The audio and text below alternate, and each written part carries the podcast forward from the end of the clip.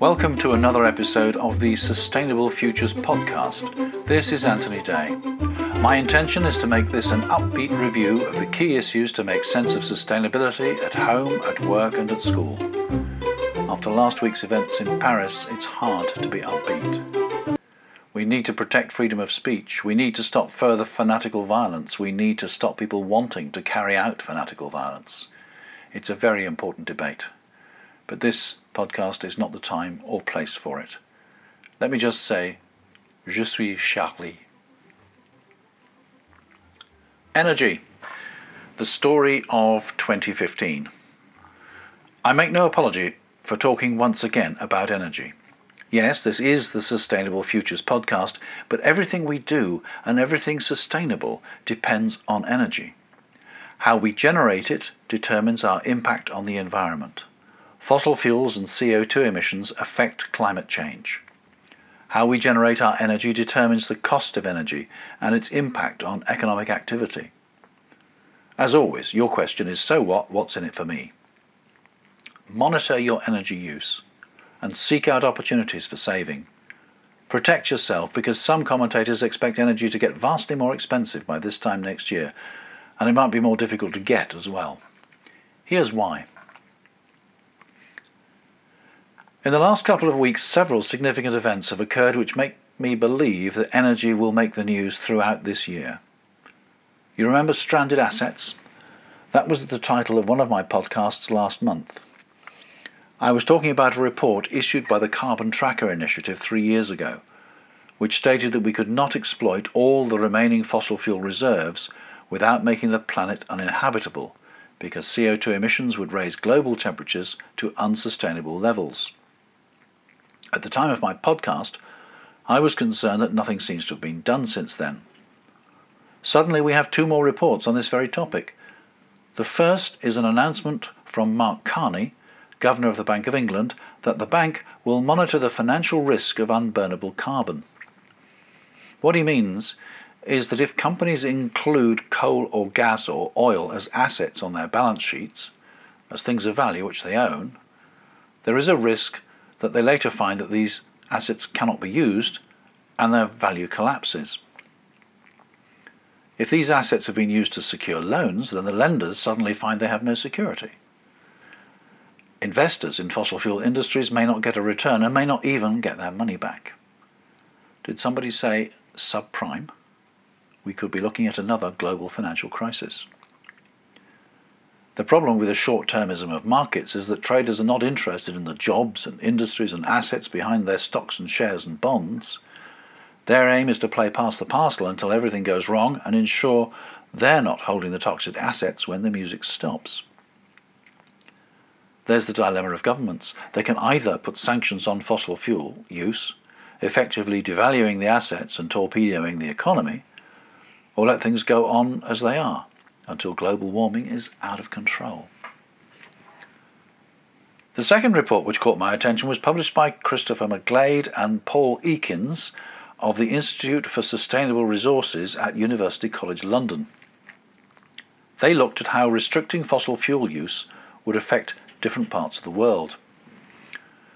For example, if we are to keep global warming below a 2% temperature rise, then 99% of the coal, 61% of the gas, and 38% of the oil in the Middle East must be left in the ground. Canada must stop exploiting oil from tar sands, and Russia must limit its Arctic oil production. China, India, Brazil, Mexico, and the US must all abandon significant fossil fuel reserves. Even the UK must decide between fracking and continuing North Sea oil production. The political pressures at the next IPCC meeting, scheduled for Paris in December, will be immense. Up till now, such pressures have always proved insurmountable. The big energy news, which is going to resonate throughout 2015, is of course the collapse in the oil price it has fallen from over $100 a barrel to just over $40 a barrel in less than six months. Although this is a dramatic and unprecedented fall, there has been little comment about it except to celebrate falling petrol prices at the pump and to complain that they're not falling even faster. For the motor industry in the US, it has been a year of record sales, according to the Financial Times, and the best sales were of gas guzzling sports cars and 4x4s. The fall in oil prices is a significant part of the fall in UK inflation, down to 0.5%. But what is the reason for the fall? What are the true consequences? And is $40 a barrel the new norm? The basic reason for the fall is an oversupply of oil. Fracking has led to vastly increased production in the United States, and Saudi Arabia and the Middle East producers have decided not to reduce their production levels. In the past, OPEC, the confederation of mainly Middle Eastern oil producers, was big enough to control the oil price. If OPEC caused a shortage, the price went up. They managed the price to give themselves an adequate return without bankrupting their customers. Now there are many more producers around the world, and OPEC's power is limited. Clearly, they may not be able to raise prices, but they can certainly drive them down by expanding supply. Why would they do this? According to the French newspaper Le Figaro, the Saudi Minister of Oil has said that he is ready to drive the price as low as $20. Some say that OPEC is working with the US to punish the Russians and Iran, both of whom rely heavily on oil revenues. More probably, this is about market share because the Americans too are suffering from the low price. Saudi and the OPEC producers want to force the Americans to reduce production by making much of their shale gas and oil uneconomic. Congress and the President are currently wrangling over the Keystone XL pipeline. This is an extension to a pipeline which will transport oil from Canada across the United States to refineries in Texas. The oil comes from Canada's extensive tar sands, but at a price any less than $100, it's not economical to extract. And in that case, the pipeline is irrelevant. There have been crisis meetings in Aberdeen because at current prices, much North Sea oil is uneconomic as well. Today, BP has announced that it is cutting 200 jobs and 100 contractors from its North Sea operations. Shell has abandoned a $6.5 billion petrochemical venture with Qatar Petroleum. And most renewables are difficult to justify economically if they are to compete with oil costing less than $100 a barrel.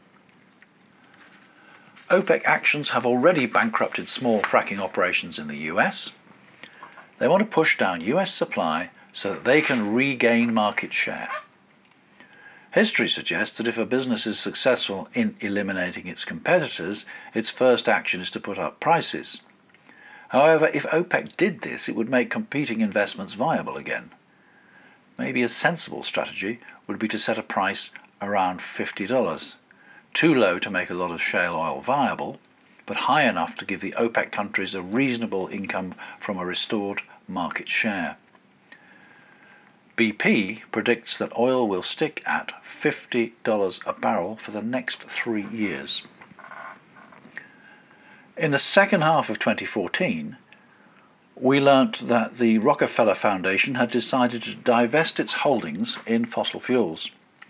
A bit of a surprise as the foundation's wealth all came from Standard Oil. In hindsight, it looks like a remarkably sensible strategy, given the way that oil company share prices have followed the oil price down. Rockefeller is not alone. California's Stanford University is avoiding fossil fuel investments, echoing actions taken by universities and others against South Africa before the end of apartheid. They hope that a boycott will change behaviour. Others argue that selling out will have little effect. They believe that investors can only influence the fossil fuel companies by staying invested, acting as shareholders, and demanding that companies change their ways. But Bill McKibben, a prominent US environmental activist, rejects this. If you're not happy with the way Apple treats its workers or Amazon's position on tax avoidance, you can put pressure on them to change their ways and build a better business. But on the other hand, fossil fuels are like tobacco.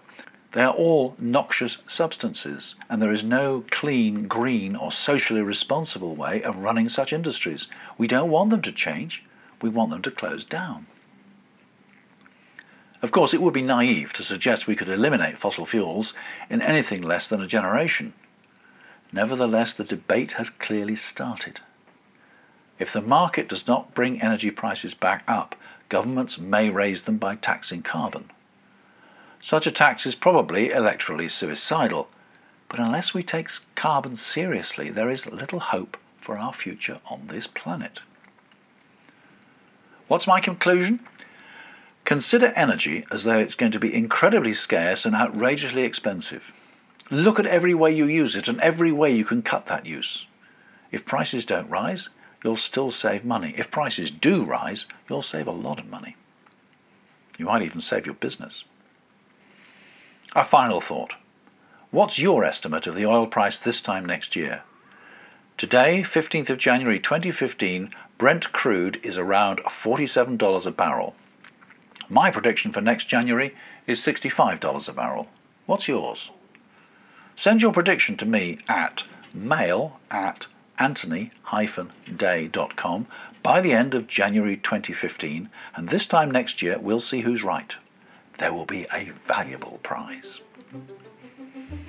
This is Anthony Day, and you've been listening to the Sustainable Futures podcast. Thanks for listening. If you like it, please either email me and tell me so, put a comment up on iTunes, or tweet about it, or all three. If you don't like it, just send me an email. If you've got ideas about what I should be talking about, send me an email as well. Mail at anthony-day.com. And if you'd like me to come and talk to your company, do a keynote speech, facilitate a workshop, and help you look at the future, the sustainable future, do please get in touch. That's all for this episode. All being well, there'll be another one next Friday. This is Anthony Day. Bye for now.